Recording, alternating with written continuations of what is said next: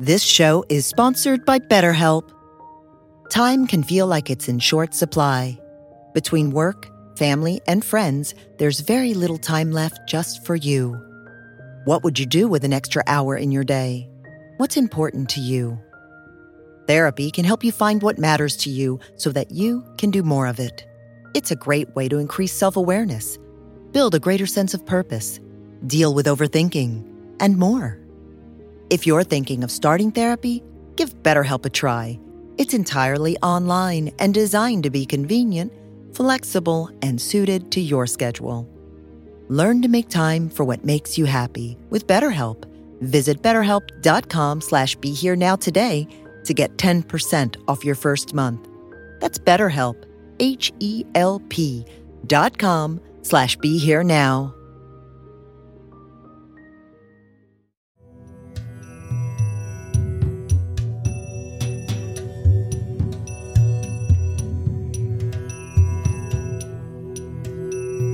Welcome to Living with Reality, a podcast featuring archived teachings and modern conversations with Dr. Robert Svoboda, brought to you by the Be Here Now Network. Living with Reality explores Ayurveda and other wisdom traditions of India, which Dr. Svoboda has been studying for nearly 50 years. For more information, please visit BeHereNowNetwork.com slash Dr. Svoboda. That's D R S V O B O D A.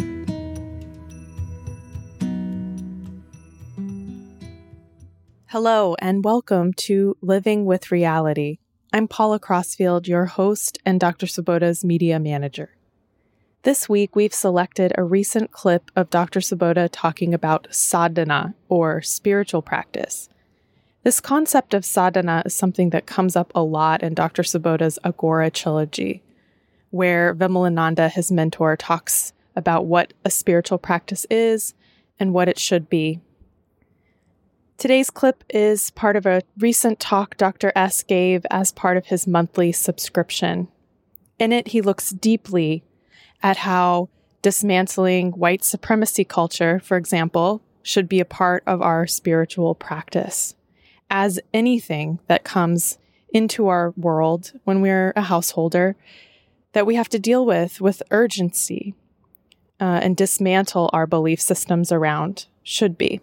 So he goes into detail about that and how we can make that a part of our practice in this particular clip. The subscription is currently closed to new enrollments, but this course, which is four hours long, can be purchased at drsvoboda.teachable.com. That's D-R-S-V-O-B-O-D-A dot teachable dot com. And you can hear all that he talks about. And you can also sign up for his newsletter on his website to find out when the subscription will be open again for enrollment. We hope you enjoy this clip.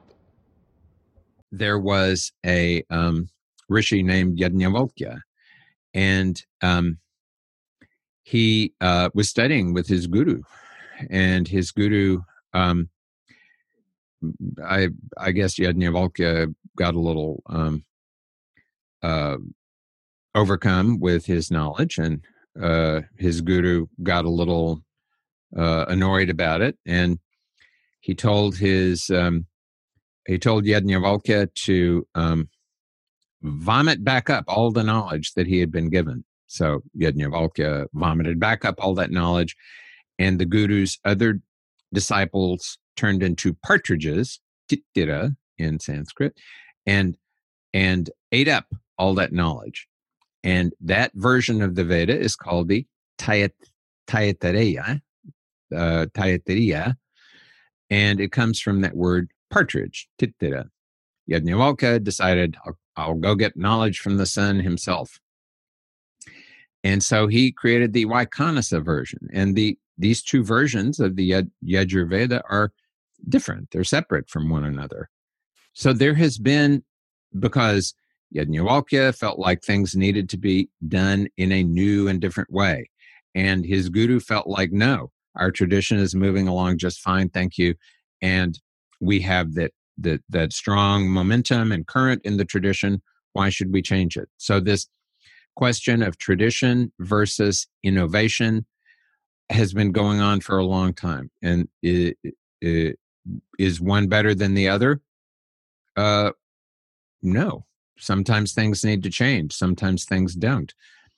Uh, it's just when you're at that boundary, you it's always that question, and uh, so that's why we try to be at that boundary and try not to. We try to act at the moment when action is the right thing to do, to change at that moment when change is the right thing to do. We want to make sure that we are doing things as far as possible at the right t- time and we and and it if we do things at the right time we will find that th- those things will open up. They will reveal themselves to us. Um you may know that word apocalypse. Um and most people nowadays think of apocalypse as the imminent end to the world you know it's apocalyptic. The apocalypse is coming. But that word apocalypse only took on that meaning uh, less than 200 years ago. Before that, all it meant was a revelation or a disclosure. It literally came from uh, uncovering, disclosing, revealing. So it was something that was revealed that had not been um, had not been evident before. So sometimes what happens is you find yourself in a situation where um, something new has come to light, and then you have to change things according to that something new. If you've ever watched The Big Lebowski, you know what I mean. Um, and I mention this because, of course, right now here in the United States, we're in the middle of an apocalypse. Not an apocalypse like it's going to destroy everything, but an apocalypse like a revelation. And that revelation was available for people to become aware of and has been available for uh, for m- decades now, maybe centuries. But it has reached a point where more of it is being revealed and more people are able to be aware of that revelation. And so, in a sense, yes, it is going to be an end to the way things were before. It may not be, it may not end up in a perfect situation, but it's going to be a, a tremendous change because and because an, a substantially increasing number of people recognize that in fact things cannot go on as they have been and this itself is also a kind of sadhana. It is very much people are recognizing that there was this implicit bias that was built into the system. And now it has been revealed. Now it has come out. And now people who might have been unable to see it before, now they are, and I'm one of those. I people are everyone is being able to see it better. And that's why this revelation is having a revolutionary transformative effect. So, this is a time when um, when th- this is a, a, perfect time for a different not not a sadhana that is focused on yourself so much but a sadhana that is focused on understanding the implications of how you as an individual have been constructed involving your culture and your uh, and and and your language and the way that you look at things. Um, this is that moment when when when this is the the critical sadhana to pay close attention to. Um, and and this is a basic principle of tantra and jyotish and ayurveda and everything. When the moment comes to do something, that's the time that you have to do it uh, you know, that Latin phrase, carpe diem, seize the day. So when the day is there and it's obvious you need to grab hold of it, then you need to grab hold of it. Um, in Ayurveda, the example that is traditionally given is um, relates to uh, an, an unhappy experience, which uh, I had several of when I was young, and thankfully touch some sort of wood i have not had any time recently and that it's called in English a boil. And that does not mean something that is on the stove in a pot that is on high heat. That means a uh, follicle, a hair follicle in your skin that gets plugged up and gets infected and becomes very large and filled with pus. And when that happens, it's very painful and it's very hot. It's very inflamed. And um, of course, at that moment, what you want to do is you want to jab a knife into it and and and and and relieve yourself. But it has to be done at that moment when it is ripe. And when it is ripe, then it is the wrong thing not to um, not to address it. So everything has to be done at the right moment. So what's happened in the US is there's been a giant boil which has suddenly burst and it's very ugly. Blood has come out, pus has come out. And and we find that there's there's necrotic bone underneath. It's it's something that we we we are looking now at the depth and the breadth of the pathology in society. And this is something that anyone who has been part of this society is uh, has been um, has been a part of, has been implicitly complicit in.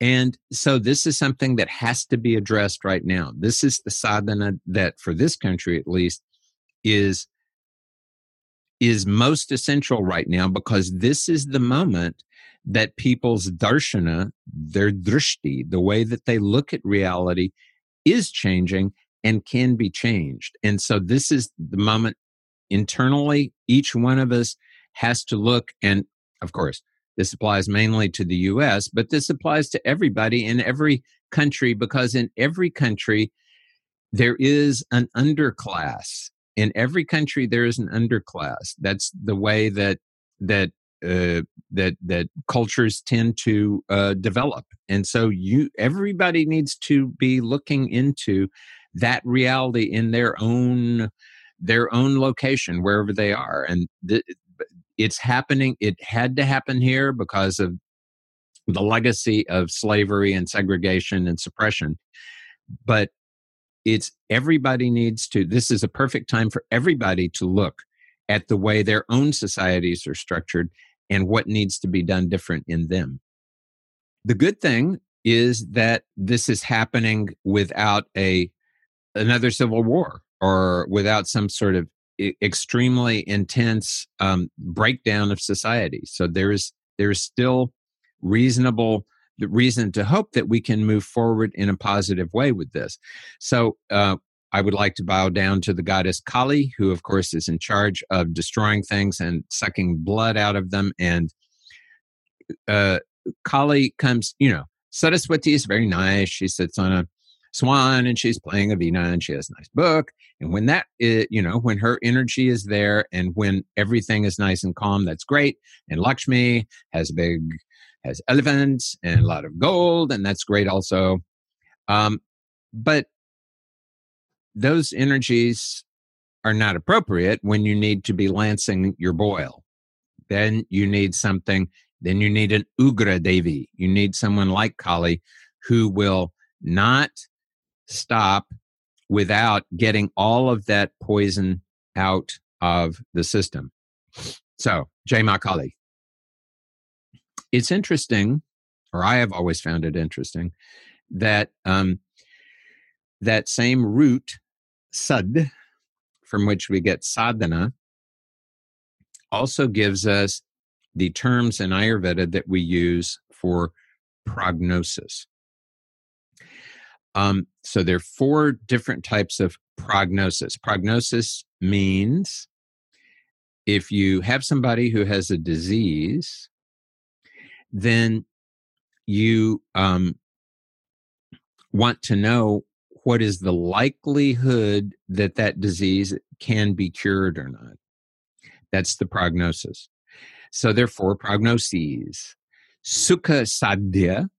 Sukha in this case means easy or straightforward. So it will not be difficult to cure. Kutra sadhya, and that word Kritra, which is difficult to say, literally means difficult. Kritra sadhya means it's difficult. We can do it. It's going to it's going to create problems, but uh, it's not going to be easy. But we can do it. The third is yapya, and yapya means you can keep the person uh, uh, uh, propped up like you might prop up a building um, with with pillars or posts or poles you could keep it propped up. It won't fall down but it's not exactly in a great condition. If you uh, there are several old buildings in bombay that are propped up this way. Makes me think of yapya whenever i'm in one of them. So you can prop things up but that means you have to keep treating the person all the time otherwise the disease will take over. And the fourth one is asadhya uh, the disease is incurable, it's going to have a terminal effect. And it would be wrong to try to treat it because what you have to do is make the patient understand that uh, getting his or her affairs in order is the right thing to do now. So, for a long time, in this country at least, our condition was that it was yapya. We were, we were the the this this suppression of uh, the uh, descendants of the slaves that were brought over from Africa. They, they, it was things were moving along, and little things were done to try to ameliorate the situation, and other things were done that made it worse. It was just kind of going on in the Yapya direction. But suddenly, suddenly, a moment has come where it has moved from being just, you know, let's it's yapya let's continue moving ahead. Somehow it's we're stumbling stumbling along we're muddling through. Now suddenly it's become it's the prognosis has changed. Now it's kritra sadhya. Now it is difficult but there is hope that in fact there may be some sort of resolution. It will probably take time it is definitely going to not be an easy thing to do, but there is some hope of resolution because now it's come out and now people realize we can't go back to where we were. And the only thing to do is go forward. And of course, this is something that, in the same way that it can apply externally, like it is right now, it can apply to you also. There will be points in your sadhana where you will feel like you are just getting nowhere but often all that's happening is you've reached a stage in your cocoon where you can't tell whether you're still a caterpillar or whether you become a butterfly already. So the important thing to do is, even though it may be difficult, even though you may be disheartened, keep moving forward, keep opening yourself, keep trying to connect to reality, however difficult it may be, move forward. And try to move in the direction of moksha. Now, conventionally, moksha means freedom from rebirth. That's what most people think of when they think of moksha. Dharma, artha, kama, moksha. I follow my dharma. I collect some uh, substances and uh, and and properties and things. Artha. I enjoy my desires, kama, and then I try to free myself of the need for reincarnation, moksha. Vimalananda, on the other hand, said, no. What moksha really means is moham kshayati. Moham kshayati iti moksha. Mo, moksha means freeing yourself of delusion. So that's what's happening right now externally in the United States. And that's what is the purpose of sadhana. We want to become progressively freed of our delusions. Um, and there's so many delusions. And it, as we're seeing right now, there are delusions sometimes that are the entire culture has a particular delusion. And sometimes it's it's maybe it's an entire uh, uh the uh, uh, uh, uh, your family has a delusion or your the people in one location have a delusion. Human beings have had for a long time this delusion like we can expand as much as we want to and we can pollute whatever we want to and everything is we there is no limit to anything. But of course there are limits. So that's a pan human delusion. It's something that all humans have been deluded about so we need to look for our delusions we need to try to find our blind spots remembering that blind spots are the things that are going to be the hardest to deal with the hardest to finally get over. And of course, that's why they are blind spots. If they were not, if there was something where it was going to be easy, we would not call them blind spots. We'd call them uh, partially sighted spots. But we don't do that because they're blind and we have to keep working on them, even though it's not easy and even though it is not rewarding. We don't have that dopamine flash when suddenly we have a an experience and the angels come down and provide us with uh, uh, uh, celestial uh, muffins and things like that. It is actually the this is where the real sadhana comes when you get down to the blind spots and you are trying to uh, you know you've you're digging digging down to them and you've got through all the sand and the upper uh, earth and you're now you're down at the bedrock and you're whacking your shovel on the bedrock and you're not getting a whole lot of result. And that's that's unfortunate but uh it's also essential. So that's when we have to keep moving. View your blind spots dispassionately. Remain calm keep moving forward acknowledge the past mistakes commit to whatever mistakes you've made you personally or implicitly or explicitly commit to somehow rectifying, supporting their rectification. Uh, and particularly right at the moment for um, those of us, I mean, here I am. I uh, this is a time when I've been, and I've uh, I've always been aware of so many of the privileges that I've had, but I, I have all kinds of privileges. I have many, many privileges. And now is a good time for me to listen to people who have not been so privileged as I have been and to try to understand things from their perspective, which is more difficult for me to do because I haven't had their experiences. But if I never attempt to do that, then I will never at all be able to do so. So it's extremely valuable to be able to look at things in a different way. It's also good to remember that at the moment, yes, white males are are very privileged and have been privileged for the past 500 years. Before that, there were other groups that were privileged in other places. There has always been a tendency for there to be privileged groups and groups that were less privileged.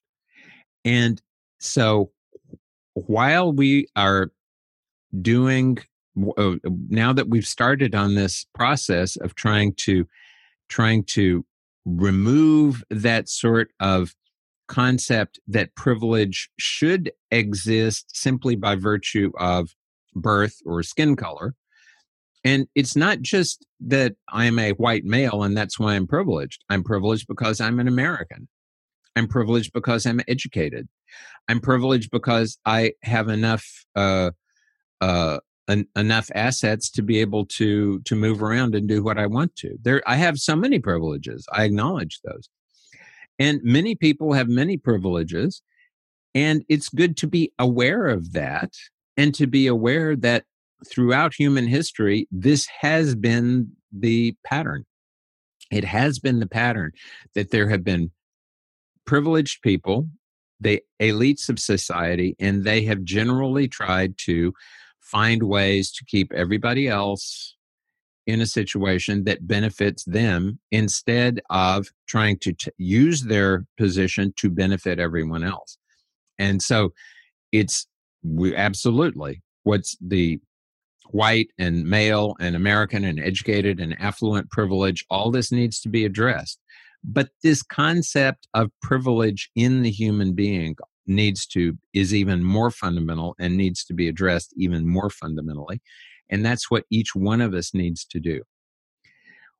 And this is why all of our ancestors require our attention, not just the people in our lineage, but all human beings who have ever lived. And of course, I mean, if we're going to go to ancestors, we need to think of the two leggeds, the four leggeds, the six leggeds, the eight leggeds, everybody who's ever been alive. But let's start with the human ancestors. They all need to be appreciated for what they've done. They all need to they all need to be aware they need to be aware of what they may have done that was not right. They may need to be aware of the fact that um, they may have been uh, they may have been downtrodden and oppressed, and that we acknowledge them now and we request them to to to accept our acknowledgement and to, to assist us to try to move in the right direction whatever that direction is.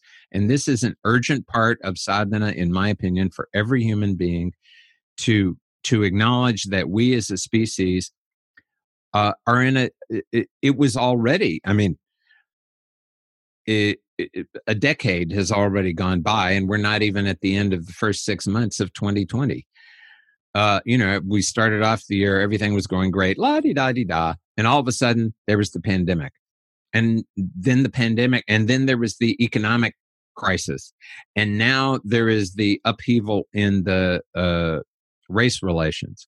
It's th- th- this is a moment where the human race is uh, has has suddenly had all of its boils come up and um, and and be lanced at one time, and this is this is going to be a long process. It's not going to happen in a tidy fashion, but it's sudden. All of a sudden, um, we have entered into a moment where tremendous change can happen and needs to happen. And therefore, what we need to do, each one of us, is commit to assisting this whole process to move forward as we remain calm, as we try to encourage everything to happen in a way that is going to facilitate the best result for everyone, including all the humans that are alive now, but all the humans who also were in the past bringing us to where we are now. So, in my opinion, at least at the moment, our goal should be to continue doing each one of us our own sadhana and keep our own ultimate goal in mind while realizing that this is the immediate task right now.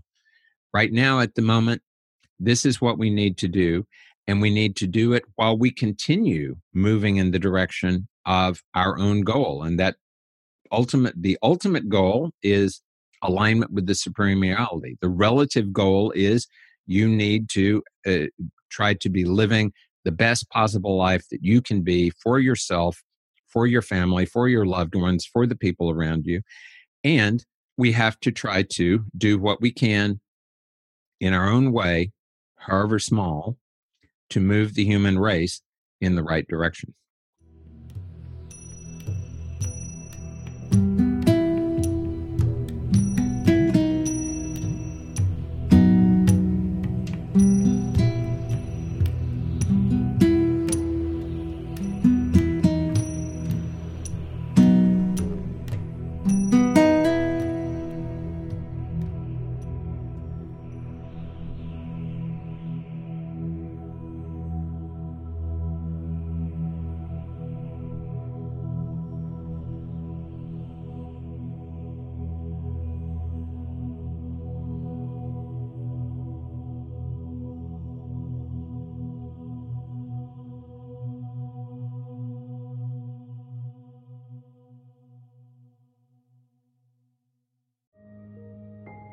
This show is sponsored by BetterHelp. Time can feel like it's in short supply. Between work, family, and friends, there's very little time left just for you. What would you do with an extra hour in your day? What's important to you? Therapy can help you find what matters to you so that you can do more of it. It's a great way to increase self awareness, build a greater sense of purpose, deal with overthinking, and more. If you're thinking of starting therapy, give BetterHelp a try. It's entirely online and designed to be convenient, flexible, and suited to your schedule. Learn to make time for what makes you happy with BetterHelp. Visit betterhelp.com slash be here now today to get 10% off your first month. That's BetterHelp, H E L P dot com slash be here now.